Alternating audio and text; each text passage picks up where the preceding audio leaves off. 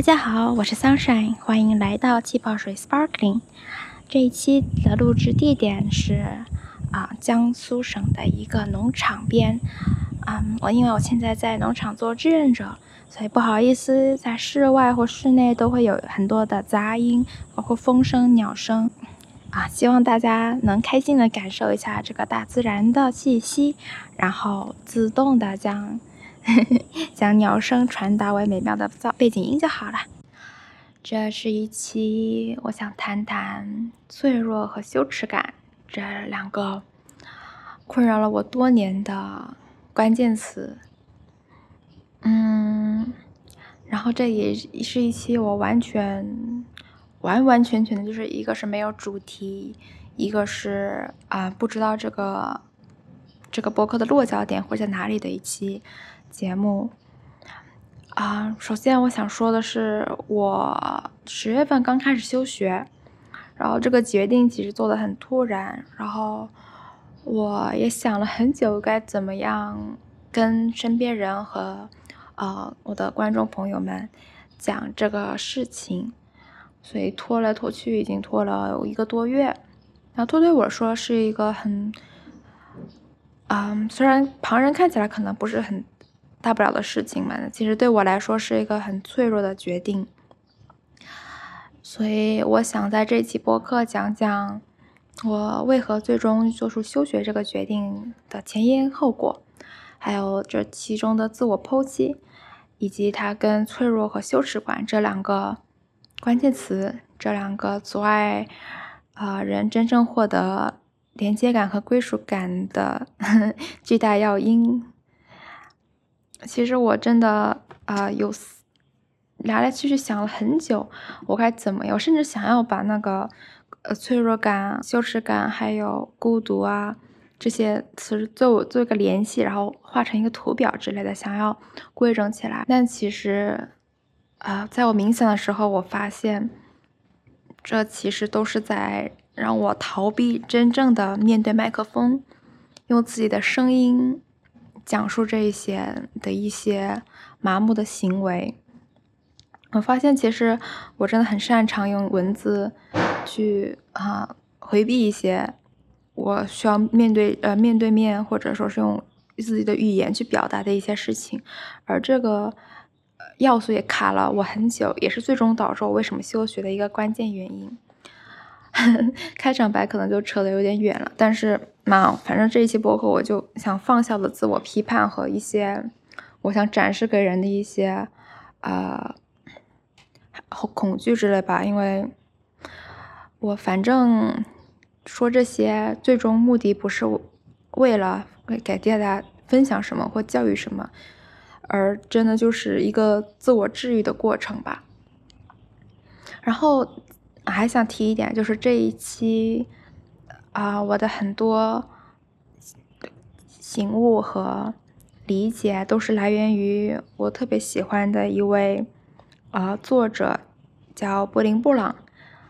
来自于他的研究，他是一位羞耻感研究学者，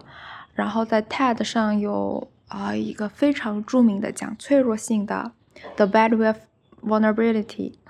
啊，这个演讲，他非常精简的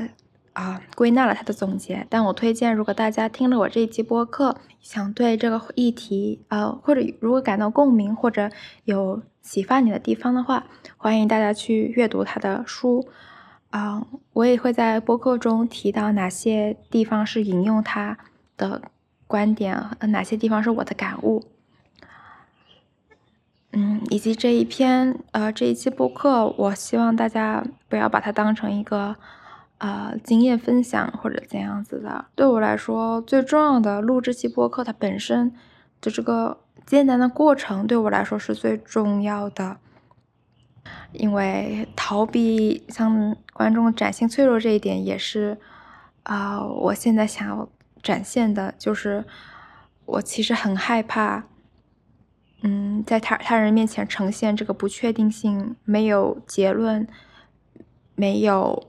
可能甚至没有价值的这样一个作品，但不管怎么样，我来到这个麦克风面前了。现在我想来细讲一下，嗯，关于我休学这件事情。啊、听过我播客的朋友都知道，我现在就读于东京大学建筑系。呃，我现在已经下大四下了。然后我记得我好像之前有说过，一直要 gap year gap year。其实我已经想要休学想很久了，一年多，但是一直没有迈迈出最终一步。嗯，为什么想要休学呢？表面上的理由和一些呃非常看上去光鲜亮丽，让大家感到特别向往的，就是我想留留下这一年的空白期啊、给我去探索，看更多地方，然后在最终好好面对我自己的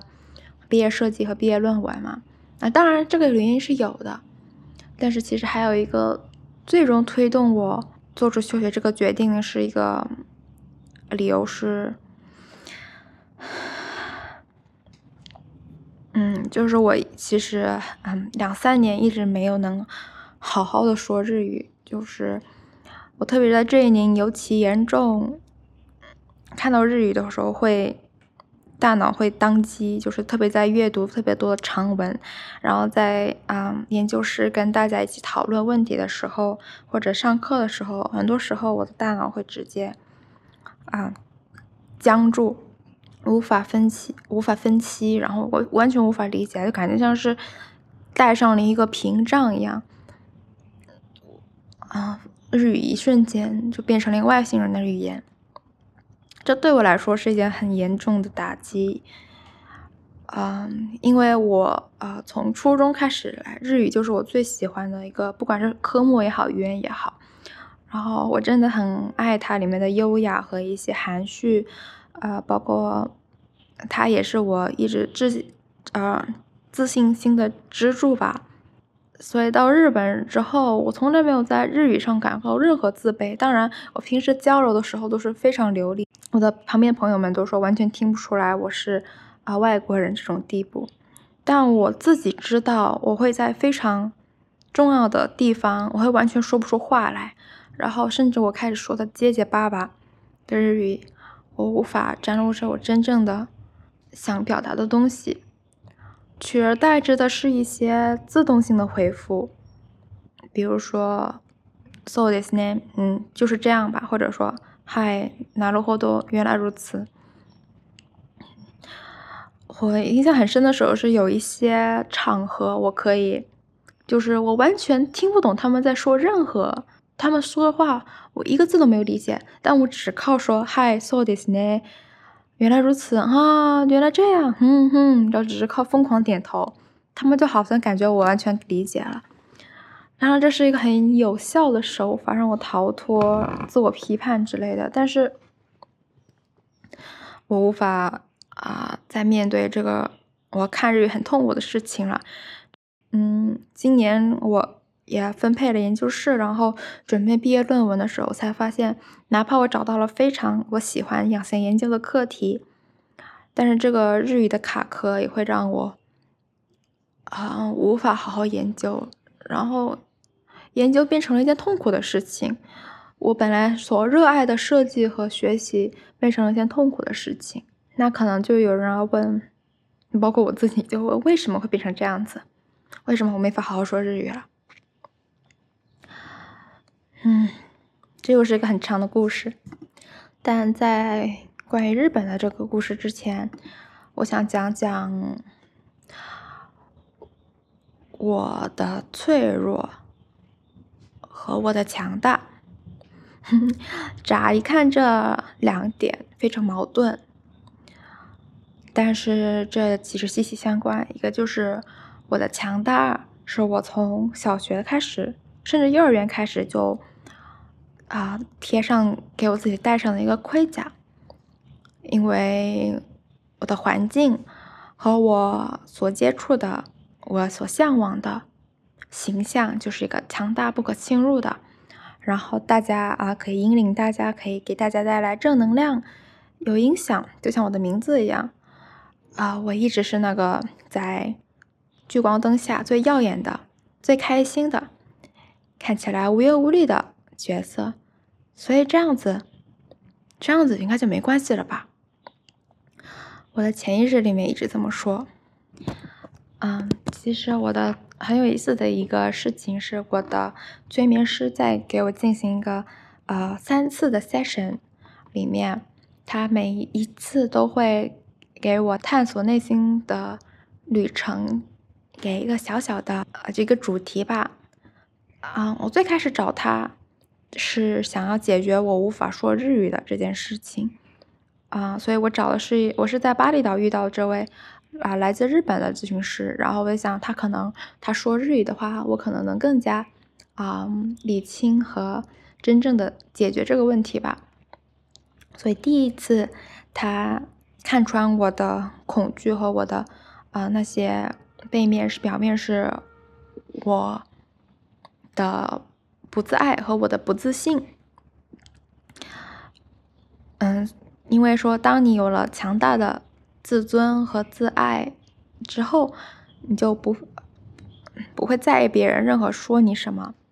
任何与你交往中说了什么，然后你也能自信的表达自己，不会再害怕别人的看法。当然，这个是啊、最第一步的解释吧，这我承认这个原因是有的。但是在第一次的 session 里面，他发现了一个很有意思的关键词。那就是我害怕展现我的脆弱，因为我觉得弱小这件事情是不好的，因为只要我展现了脆弱，别人就会来伤害我，而我害怕被伤害，所以我会披上一个非常强大的盔甲，从小就是这样子。这一点也是我一直啊，我我是内心里深处我是知道的，但是一直将它扼杀在，或者说是故意看不见它，因为我已经习惯披上我的啊强大的外表了。所以第二次 session 中，他就带我引领我回到了我小时候最开始那一次在学校里受到伤害，然后感到羞耻。而且伤害我的那个人也对我说：“你真是一个羞耻，You are a shame。”的时候，我是从那一刻决定开始，我一定要不管怎么样，我都要强大，我不能展现任何的嗯脆弱。前几天在一次活动上，我给我自己的嗯自我介绍里面的第一句话写了啊，表面微笑，背后流泪，因为我真的是这样子。我在所有与所有人的交往和相处的过程中，我都是非常开心、活泼，仿佛没有任何忧虑的那位积极正能量的人。嗯，但是我一个人独处的时候，或者我与我的母亲和最好的朋友独处相处的时候，就能感受到我深深的、深深的脆弱。我才想起来，我有一幕印象非常深的原风景，是我在初二的时候。还是初一的时候跑操的时候，当时边大笑，就边跑边大笑的跟我的朋友讲说，我小时候小学的时候有一次，嗯，尝试自杀的经验。因为我当时真的觉得，呵 呵过去的我真的好好笑，仿佛我在讲那个过去的我，在他人面前展露脆弱或者想要尝试求助的那个我，是一个哗众取宠的小丑。所以我当时边笑，然后仿佛那一切都云淡风轻一般，跟朋友讲了这件事情。那我烙印在我脑海里的一幕就是朋友不知道该如何回复的一个嗯不知所措的表情，和那个时候取笑以前的展露脆弱的我。同时，也在我身上留上了留下了一道深深的伤疤，那就是你原来是这么看待我的吗？仿佛那个幼小和脆弱的我，在如此诉说一般。嗯，那个才初二，我才初二，那个时候，但是在十多年来，我一直是这样子，我给自己加了许多不必要的包袱吧，可以说。看我的名字是 Sunshine，我如此阳光正能量，然后我的笑容，我自己也觉得非常美好。我也尽量会在我的不管是我的 newsletter、我的信件里面，还是我的博客里面，都传递的是个正能量啊、希望就是不要做那个拖别人下水，至少是把人打捞上岸的那个人吧。嗯，但我也可能也只是真的很害怕我的展现脆弱脆弱的那一部分，因为我那脆弱的那一份，无数次的、无数次的、无数次的在心里被我自己的自我批判和我那强大的保护者一遍一遍、一遍一遍、一遍一遍的数落、指责、推下水。嗯，坦白来说，我真的没有那么强大，我很弱小。很多时候我也无不知所所措，我根本不知道人生有什么解答。好了，又扯远了，不好意思，我现在真的是手脚冰凉，然后我一直在掐我的手，这是我自己知道我在非常紧张和不知所措的时候会做的一些身体的下意识的反应，会让我平和一点。所以，让我们回到我的故事来吧。就，十九岁那一年，我独自来到日本，开始独居，然后一个人面对这个世界。啊，那是一个没有任何保护性场所的地方，再加上二零二零年我刚大上大学那一年，嗯，疫情就刚好开始了。我觉得真的是非常有意思，因为我是二零二零年四月开始啊进入大学一年级的，同时也是。东京刚开始实行隔离的那个时期吧，在那里，我用我再熟悉不过的日语，第一次尝试将自己的自己敞开，与这个陌生的环境、陌生的人打交道。然而，迎接我来的呢，嗯，是隔离、失联、恐惧，是 Zoom。上面一个一个，甚至没看不到真脸的表情，还有为数不多的与朋友的相见。嗯，当我加入了一个社团，然后，呃，与他们线下玩的时候，我感觉就像加入了，呃，抓住了救命稻草一般。我想要融入这个团体，线下的连接越是被限制，我越是仿佛抓住了，啊、那个绳索一般不害。害怕被抛下，但是事实证明，我铺上这个强大的面具，想去与人交流的时候，是无法获得真正的连接的。其实最主要的一次感受到恐惧，是我或者说亲密关系的一个对象吧。哎，我向他敞敞开了我的所有的一切，我认为我。不仅向他展露了我最真实的一面，而且展露了我脆弱的一部分。然后我跟他在一起过得很开心，但是有一天他忽然，忽然与我疏离了，我也不知道为什么，至我至今不知道为什么。而且那次是一次最严重的，但是在啊、日本的很多大大小小的经历都与疏离这个关键词有关。那就是我不知道我做了什么，他们就忽然与我远离了。我不知道我能怎么样才能抓住他们。我不知道为什么，我认为我做了最好的一切，但是还是没能获得真正的友情。嗯，在这里我想引用一段布林布朗的书里面的原话。他列举了一些关系里面的背叛的啊、一些话，然后他是这么说的：毫无疑问，以上这些都是可怕的背叛，但还有一种特殊的背叛更隐蔽，它对信任关系同样具有腐蚀性。确切地说，这种背叛的发生通常会早于其他类型的背叛。我说的就是疏离，不再关心，不再联系，不愿意为这段关系倾注时间和精力。这就是我感受到的许多许多许多许多的这样子的经历，大大小小，从老师到以前以为你很好的朋友，到社团的那位学妹，到亲密关系，然后这样大大小小的关系给我落下的印记就是我的神经系统彻底的紊紊乱了。嗯，估计对多重迷走神经有一一啊、了解的同学们朋友们 都会知道，就是大脑有对应激情况会有逃走、战斗和冻僵这三个反应嘛 Free, flight or freeze。对我来说，那段时间就是我不知道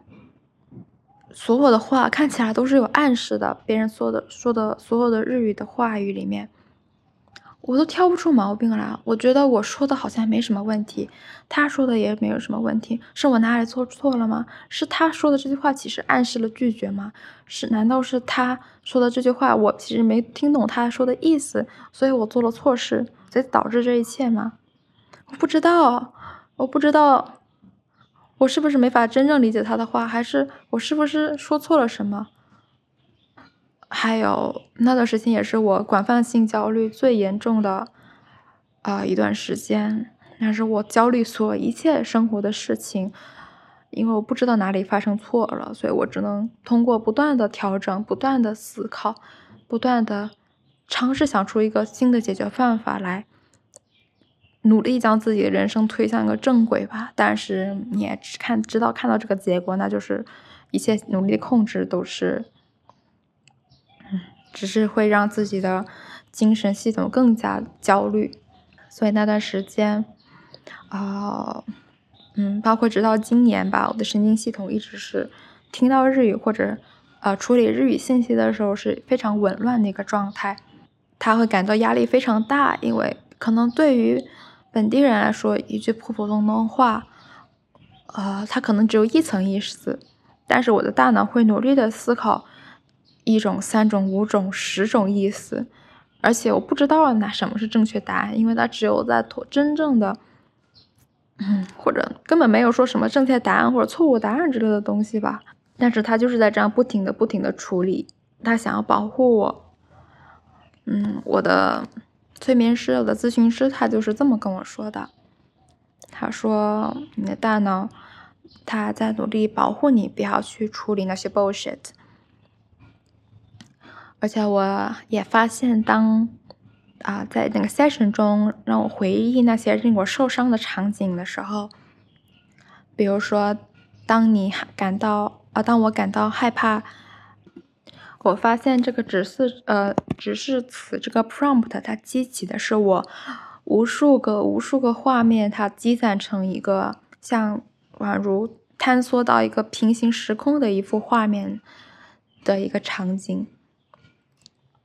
因为我太有太多太多太多不知道该说什么才能够让我的身体感到安全的场面了，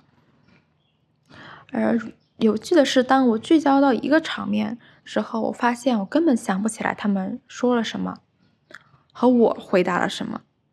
我觉得它是一个我的身体在保护我，不要让我再想这些了。他的我的潜意识和我的动物身体。他拒绝这一切，他拒绝我的大脑在努力的做出这一切尝试，让我更加焦虑，因为他真的没有用。所以就是这样子，我大概有两年前开始吧，我就已经开始感受到我与日语的失联了。我的关系很好的朋友，他建议我，就是面对日本人就不要想那么多，你就当做你是只是过来留学，不是来交朋友的。一个人待着不是挺好的吗？不要想着跟他们建立亲密关系了吧。我本来也是这么觉得，而且我去年从摩洛哥回来的时候，当时就很坚定的说我要就学，我要离开这个地方。但是转折点出现在今年年初吧，我从东京搬到了日本千叶县的一个乡村。啊、在这里我不多说这个来龙去脉，感兴趣的朋友可以看我第八期的博客，为每一个鲜活的生命送上祝福。从东京搬到日本乡村茅草屋生活的心路历程，然后在那里的生活让我意识到，我特别爱这个团体，我特别爱我的教授，在这个环境，在这个日本乡村这个环境。我感受到了真正的。真正能敞开自己，然后我在乡下也交到了很好的朋友，不管是老爷爷老奶奶，还是住在附近的年轻的夫妻，包括啊、我做的一些关于纪录呃我拍摄的纪录片的项目，还有一些做的一些艺术作品，通过这个作品我连接到了嗯、很多我觉得非常值得珍惜的朋友，他都让我感觉到我其实还挺好的，我没有关系了。我已经能获得真正的连接了，我已经不再害怕任何事情了，我能好好完成自己的学业，但实际上我还是隐瞒了许多许多细细小小的脆弱，那就是，嗯，比如我在啊教授有时候无意间说了一句可能比较直白的话的时候，我的整个身体都会打激灵一般僵住，然后不知道该如何反应，因为它激起了一些我以前的创伤。或者是，嗯，在研讨会上，大家聚在一起，哪怕是聊得非常轻松愉快的话题，我都会大脑一片空白，无法处理任何事情。最后来到今年九月，最后让我意识到，我这以前的在我身上积攒的创伤和那些没有解决的议题，特别是我还是无法展现脆弱这一点。它迸发了，但是在我在在巴厘岛还在嗯一个生态村教瑜伽的时候，有一天我的那个研究对象啊、我的本来准备写的毕业论文的题目的采访者对象，他嗯本来是好好的同意的我，嗯去做田野调查，然后我们可以做深度的访谈。但是有一天早上，他忽然给我发了一段文字，就是说他觉得自己还是不行，嗯，不好意思，这样子的一个文字。他其实他本身不具有什么特殊的意义，对吧？他只不过是啊，采访者对象忽然发现自己还是没有做好心理准备，很常见的事情。但是在那一刻，我的整个。精神，我的整个那个全垮掉了，我自己都被自己垮掉的样子给吓到了，因为我整整哭了两天。特别有意思的是，当时我哭的把呃那个就是那生态农场的员工们都给吓到了。然后有一位我关系很好的啊、呃、印度尼西亚的叔叔，巴厘岛的叔叔，他呃。本来我们两个在一起是那种两个小丑在一起，哈哈哈，一起玩，一起打闹那种感觉。后来他看我的样子吓到，然后，呃，就带我说我们我们去海边散散心。我带你开摩托车从山上到啊海边，然后我们去看很多很多的瀑布，我们去拥抱自然。然后我就是一路抽泣的，一路的在他的摩托车上驰骋，看梯田，看瀑布。嗯。不好意思，换了个地方，从室内到了室外，嗯，然后就发生一件事情，就是当时去看瀑布的时候，我记得那个山里面的瀑布有一道当地人做的，用石头做的一个很简陋的门，然后叔叔就跟我说，啊，跨过这道门就代表，啊，你接受神给予你的祝福。给予你的无条件的爱，然后我当时听了他的话，我就在那呆住了有一分钟左右，都不敢跨过那道门，然后我就当时大哭起来，因为我当时真的觉得我不值得，我不值得接受这无条件的爱，或者说是没人会给予我无条件的爱吧，我当时就是觉得很绝望，然后。好孤独，哪怕面前就有一个那么那么那么关照着我的叔叔。哦，后来也是去看海的时候，他一遍一遍跟我说是没有关系的，天塌了你也可以来我这个地方。我特别喜欢你，我特别喜欢你的笑容，所以当看到你哭的时候，我也会想哭。然后也是那个时候，我发现我其实根本没有走出去。没有从我这两三年在日本独居的创伤里走出去，哪怕我来到一个新的环境，值得被爱和相信自己的环境，友好的环境，但是因为他们说的是日语，他们还是在这个社会里面，我就是身体和神经系统一直非常紧张、警觉的会应激，然后在适当的时候就是这样僵住，一点办法都没有。而且我还有一个潜意识里的忏悔吧，就是我面对这样一个新的环境，还是会穿着坚强的盔甲。比如我一直害怕我的教授会失望、会担心、会觉得如果我的心还是属于一个未未疗愈的过程的话，无法担任这，不管是。啊、我在宫崎的这个古房子里面担任的如此众多的事务也好，还有我的毕业论文也好，很害怕教授失望，然后我也很害怕我在这个被爱的环境里面伤害到他人吧，因为我自己的软弱，所以我就一直穿着我坚强的盔甲，努力的笑，努力的说我没有关系的，放心吧。我会加油的。我记得很多很多次在教授面前，我都在强忍着欢笑，然后感觉就是越悲伤，我笑的就越大声。嗯，当我清楚的意识到我这个笑是非常可怕的那种啊、病态的吧，甚至可以说是呃笑容，我就越发。感到羞耻，因为我觉得我在对别人撒谎，但是我却无法控制我的身体，表达最真实的想法。林布朗说道，就是在披着坚强的盔甲这个时候，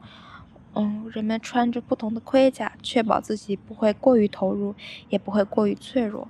我的每一种策略都设有相同的前提，与每一个人都保持安全距离，并且确保。随时可以全身而退。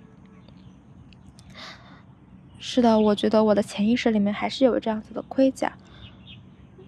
但是我并不是真的想要保持这样安全的距离，因为我想要真正的爱那些关心我的人，而且我不想隐藏自己的脆脆弱，我很想给予求助和真正的自我表达，想要真正的连接他人。我想要获得勇气。那关于勇气，啊、布林布朗说，呃，在书中也写到，勇气 （courage） 的词根 C-O-R，在拉丁语中的意思是心脏 （heart）。所以，勇气一词最多有许多含义，其最早的含义是坦率地说出自己的想法。然而，久而久之，这个含义已经发生了变化。所以。我决定做出这个具有勇气的抉择，也就是在这个节点倾听自己身体的信号，然后休学。因为很有意思的是，我发现，啊、对我来说，坚持麻木的生活下去，在日本继续完成我的学业，这一个是很简单的。然而，真正能做到休学这个抉择，哪怕我已经说了一年，我要休学，我要休学。但确实，最后没有迈出这个步伐的那个潜意识的原因，是我害怕亲口跟我在日本的朋友说，我其实非常受伤，我其实很脆弱，然后我觉得我需要休息这个事情，因为我在呃日本。至少在我表面的朋友们面前，一直是非常强大、健康的那个形象。我以前觉得那些休学最麻烦的是因为我是留学生，所以我得去跟入管局汇报之类的。后来我发现，真正开始你真的想要做、有勇气做的时候，这些这些挫折真的是一点都不值得 你担心，因为我只花了两天时间。我下飞机，然后第二天早上我就去找，找了那个学生指导处的老师，下午去找了教授，第二天去找了教务处的主任，然后很快就批下来了。关于我是怎么跟我的老师谈这个事情的，因为我一直很害怕向别人，特别是像个教授这个我如此深爱的，又想要获得他的爱的人面前展现我的脆弱，所以我早上先去了，就相当于是啊、呃、学生相谈处，学生就要是有什么困难就找那个老师那个地方，然后我跟他说，最后有点撑不住了。想要休息一段时间，然后恢复我的日语能力。然后 老师说：“你真的看起来很累了，你真的需要休息。你需不需要我去帮你给教授打个电话？”我说：“什么？你要给教授打电话？”然后我就当时躲到另外一个教室里面说：“我不想听，我不想听，我不想听。”因为我那个时候还真的没有勇气直接去面对我的教授。然后那老师看到我如此的惊慌失措，觉得特别有意思，到帮我用邮件提前给教授打了个预防针，说我下午会去找他。然后下午就坐着地铁，坐了一个半小时到呃另外一个校区，刚好是研究生的啊、研讨会，下午 seminar，在研讨会结束之后。我在教室里，白白的教室里，啊、我就坐在教授的面前，我很紧张，跟他说：“不好意思，教授，我可能用日语没法好好表达我的感情，我能不能用英语说？”教授说：“好啊，你用英语就英语喽，没关系啊。”然后我就一字一句跟他说：“说我没法说日语这件事情，说我其实一直很胆怯跟教授您说这些事情。”呃，我真的很喜欢这个环境，很喜欢千叶宫九了这个大家族，但是我想要好好对待自己一次。然后说着说着也忍不住哭了，然后 教授还是跟原原来一样慈祥又带有微幽默的笑容的表情，说没关系啊，说桑桑你想做什么你就做什么，我从来就让你自由的做。确实啊，日语这个问题很麻烦。你想休息就休息嘛，没关系，我永远会欢迎你回来。然后就这样非常快速的帮我办了休学的签名，因为他是我的指导教授。哇，真的就是说出来就是比我想象中的容易好多，又让我有点觉得怎么就就那我之前那些挣扎到底算什么？原来能袒露自己脆弱，能获得教授真正的或者我关心的人的真正的爱，原来只需要那么简简单单的一步，鼓起勇气的一步。最后就是我跟在邻居，呃，在宫崎楼的邻居和我在东京的朋友们告别。然后我我有一对啊，在、呃、我家邻居旁边住着关系特别好的一对小夫妻。他们的孩子马上就要一岁了哦，对，录制今天刚好是满一周岁。然后给他们说，呃，不好意思，没法跟你们陪在一起了，因为我决定给自己一个假期，让我好好的恢复自己最真实的啊、表达，最自然的自己。然后他们给我回很长的一幅啊、信息，就说我们都觉得能鼓起勇气说出来，想要休息这个事情，有时候才是最难的。所以你真的非常棒了，能这样坦坦然的，嗯，可能不是坦然，但只能这样有勇气说出想要休息这件事情，没关系的。接着最后一天，当我早上准备坐着巴士去羽田机场的时候，前一天晚上很惊讶，我当时在跟咨询师对话的时候，忽然有人就说：“莫西莫西。”就是说，喂喂喂的，从门门前进来，我当时吓住了，居然是教授。你看，那么晚上，那个穷乡僻野的教授忽然出现在了我住的地方，然后他就说，啊、明天刚今天刚好有事，就来这里住一晚上，然后顺便我想着可能桑桑还在，就来看看我。然后当时心里是又惊讶又惊喜。当然很开心，就是教授会在我出发前一天晚上，因为我第二天早上五点钟就要出门，他来特意看我。然后我当时就很激动的啊，跟我的咨询师说：“我天呐，教授来看我了。”然后我的咨询师当时他刚好在给我讲那个啊，我害怕跟日本人真正的连接这一这一段的时候，然后后来他跟我说：“你的教授是真的非常爱你。”其实第二天早上啊，教授睡得也很早啊，我起得也很早。那天早上。然后我收完最后的行李，拖着箱子出门的时候，教授懵懵懂懂的醒来，然后我在教授面前说：“真的谢谢你，虽然啊，虽然我知道教授只是顺路来看我的，但是能这样跟我度过一个晚上，我特别开心。因为最后见到的是教授，然后教授说：‘哎，随时没关系，随时等你回来。’然后当时很紧张又激动的问了一下：‘我我可不可以抱一抱教授？’” 然后教授就哇的直接抱住了我，然后我们就在像小孩子一样，然后跳来跳去了一下。然后我当时上了车之后，我就，然后看到教授一直在门口注视着我，坐着车往前往前行驶。我当时就在车上就忍不住的一直在哭泣，就觉得。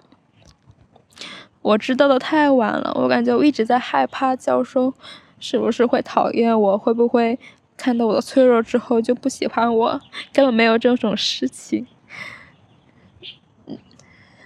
就觉得自己好幸福，又觉得好感慨。然后我也是在这一个时刻意识到，我打破了这个掩饰和自我欺骗的负循环。进入了一个敞开、拥抱自己脆弱性、获得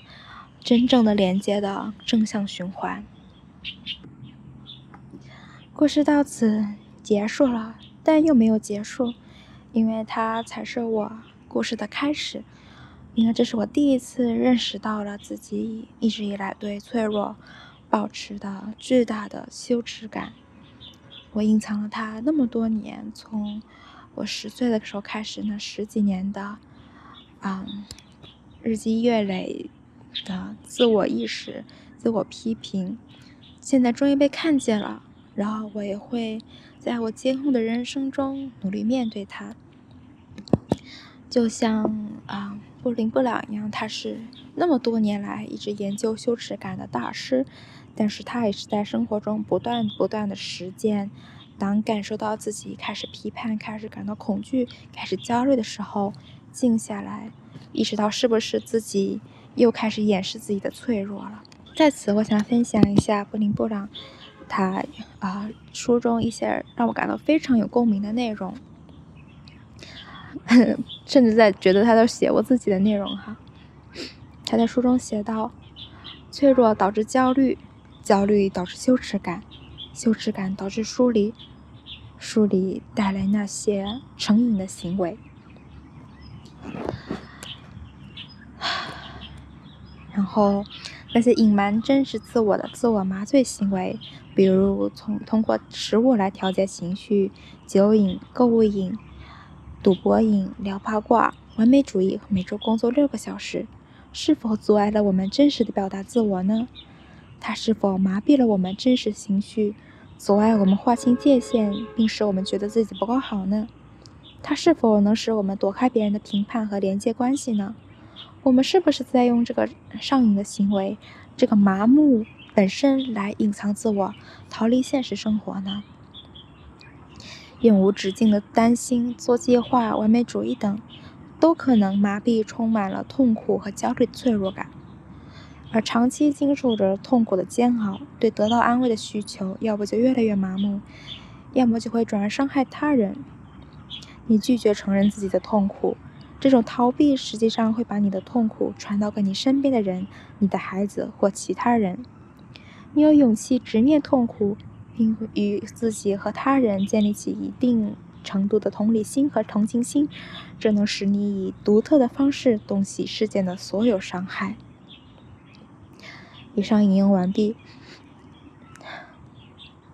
我特别感同身受这一段，就是因为我一直在否定，甚至是鄙夷自己的痛苦，因为觉得我不值得痛苦。当然，这个反义也是说，我觉得我自己不值得无条件的爱和归属感。所以，当我否认我痛痛苦这个脆弱的一部分的时候，它就导致了我永无止境的焦虑和羞耻感，然后它又导致了我在我的给我的心中笼上了一个孤立的套子，一个盔甲，然后他人无法接近我自己啊，包括不断的尝试新的事物，学习新的技能，不断的看书，看各种各样的新消息。加入新的组织，然后只要我不停的行动，我知道这些所有事情在外人看来都是我特别有 productivity，特别有生产性和动力，什么事情都做得特别快、特别好的一个象征。但是实际上，它只是让我逃避痛苦，逃避我其实没有在做真正自己，没有在表达自己真正想法这一个的一个，相当于是一个。成瘾行为吧，就像别人的酒瘾和毒瘾一样，因为只要我停下来，我就会觉得我不够好，然后我只要不够好，那就没有人会喜欢我，就这个脆弱的一点。所以我麻木了自己那么多年，从高中的时候开始，我拒绝我是痛苦的，我拒绝我是需要帮助的，只要我自己不断推进，我就能够足够好。在这个路上越走越远，越走越远。然后我现在意识到它了，我意识到我这个强韧的外表下，其实我受了非常多的伤。当我受到伤害时，强硬的外表貌似不错，但它最终会引发更多的伤痛。当我们让他人夺走我们的脆弱之心，或者用他们的仇恨充斥我们的内心时，我们就等于把我们整个生命都交出去了。这也是布林波朗的一段话。我其实有一段时间会很怨恨，就是为什么我要自己自己找罪受来到日本？因为东京这个整个城市的文化环境，就是大家特别习惯于屏蔽自己真正的想法和真正的感情，大家习惯了我这几年忍受着孤立强大的外表。然而，我又是如此的被这个文化所吸引，以至于我一直不知道为什么没有做出最终休学离开的决定。我现在发现了，我现在知道了，我们是如此的类似，我们都是活生生的人呐，只不过是我身处在一个更加开放一点的环境，所以我没有接受到东京这样子如此摧残人性的有毒的文化。但是那些出生在东京的其他孩子们呢？他们经受了比我更多的，可能是二十多年、三十多年的如此摧残的文化。我感觉，虽然我有一段时间我可能有仇恨，可能有愤怒，可能有那种无力的感觉，但是我现在更多的是一种深深的同情和理解。其实我之前在自己的一期播客里面，日文播客里面有。讲为什么为什么想要继续留在日本？因为我是感觉到我们是如此的类似，而我想为大家传达什么。我有几个特别关系特别好的日本的朋友，啊、有一次我在其中啊、一位闺蜜面前第一次哭泣，第一次流泪，第一次忍不住，然后我看到她非常。手无足措，不知道该如何表现，因为我当时深深刻的意识到了，我感受到了，因为对于他来说，他也是第一次看到有人面在他面前展露脆弱，展露真实的一面，所以我不怪他为什么那个时候没有抱住我，因为我知道，对于我们两个来说，都是第一次的经历。我是第一次在日本的朋友面前展露脆弱，而他是第一次看到有人类在他面前展露脆弱。后来有一次，我们相约一起去旅游，然后早上我们到公园一起铺上毯子练完瑜伽，练完瑜伽我们一起冥想，然后我跟他说，我们来一起试玩这个游戏，你看着我的眼睛，然后来表达你真正的想法。那个时候，在他缓慢而悠长的诉说中，我看见他的泪水忽然涌出来，看见他开始抽泣，看见他开始泣不成声的，仿佛决堤了一般的哭泣。这个时候，我知道我该做什么了。我紧紧地抱住他的肩，紧紧地跟他一起哭泣。你说没有关系的，我们都很脆弱。你可以在我这里安全的被接受。好啦，故事到此结束。当我录完这一期播客，当它发表到我的公众平台后，我这一轮的自我。自我展现和自我治愈到此结束，也就是说，我录一期这一期播客，展现出我脆弱的部分，也是我就是克服对我自身脆弱性的羞耻感这一个啊十多年的可以说是肿瘤吧的一个过程，可能也不是彻底，但是至少我可以坦然的面对它了。以前休学或者向他人倾诉，完完全全的展现自己的泪水，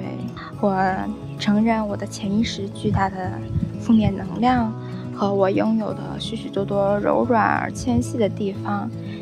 也承认我不完美，也承认我不够强大，但是没有关系，因为我们所有人都是不完美的。我们所有人都那么相似，又那么值得令人爱护。嗯，但是只有当我们相信自己足够好时，才能拥有连接和归属感。所以现在我可以很坦然地介绍自己：大家好，我叫 Sunshine。之前我一直靠学习新的技能、处理庞大的信息与不断忙碌，吃任何食物来麻痹自己的痛苦。但是今天，现在。这个时刻，我愿意面对自己的恐惧和不确定性，做一个真正的、真实的灵魂。感觉说出来真的好开心，而且我真的是舒了一大口气，感觉整个身上许多背负着的不必要的东西都烟消云散了。然后也希望大家不用特别担心我，因为。我本来在休学这段期间也是有很多想做的事情的，而现在我可以更加自由的而舒服的去探索那些我想探索的事物了。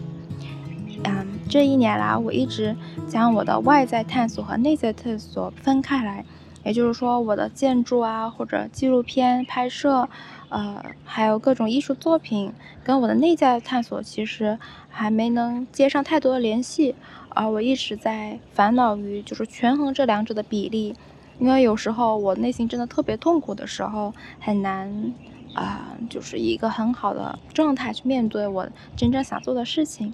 但是我现在就觉得，为何不能将这两者连接在一起呢？嗯，为什么不能一起做呢？所以接下来我想将自己的研究和我的。和我的艺术创作与我的内在探索连接，我不想将自己的分人生再分割为两个部分了。嗯，最后的最后，送大家一个礼物，也就是啊、我特别喜欢的布林布朗的一句一段话，来作为结尾吧。全心投入生活，也就是自信地参与生活，它意味着我们要培养勇气、同理心和人际关系。让我们在早晨醒来时思考，无论我做了什么，还有多少没做，我都已经够好了。晚上临睡前再思索，是的，我不完美，我很脆弱，有时还会害怕，但这并不会改变我很勇敢、值得被爱和拥有归属感这些事实。而当我们感到疲惫不堪、不知所措的时候，当我们觉得有太多事情做不完，而没时间关心自我的时候，深度挖掘按钮就是隐藏在我们内心深处的一个秘密开关。因为只有了解自己内心的灰暗，我们才能与别人悲苦同在。当我们体察到彼此共同的人性，仁慈心才会成为现实。希望大家呵护自己，爱自己，相信自己，拥有被爱和归属感。感觉这一期风格真的很以前很不一样。然后我在最后也希望大家，如果听到这一期有什么感悟，都可以留下评论、转发或者直接 DM 我、小窗我，告诉我，我都非常感激。因为其实我能做出这一期节目，也真的很感。之前有几位朋友，他们在听完我的一些脆弱的播客后，跟我说很感激，然后很感动，觉得非常能共鸣，然后说非常喜欢我的内容，这对我来说是最大的激励和动力，真的非常非常非常感谢。好了，那这一期就到此结束，我们下期再见。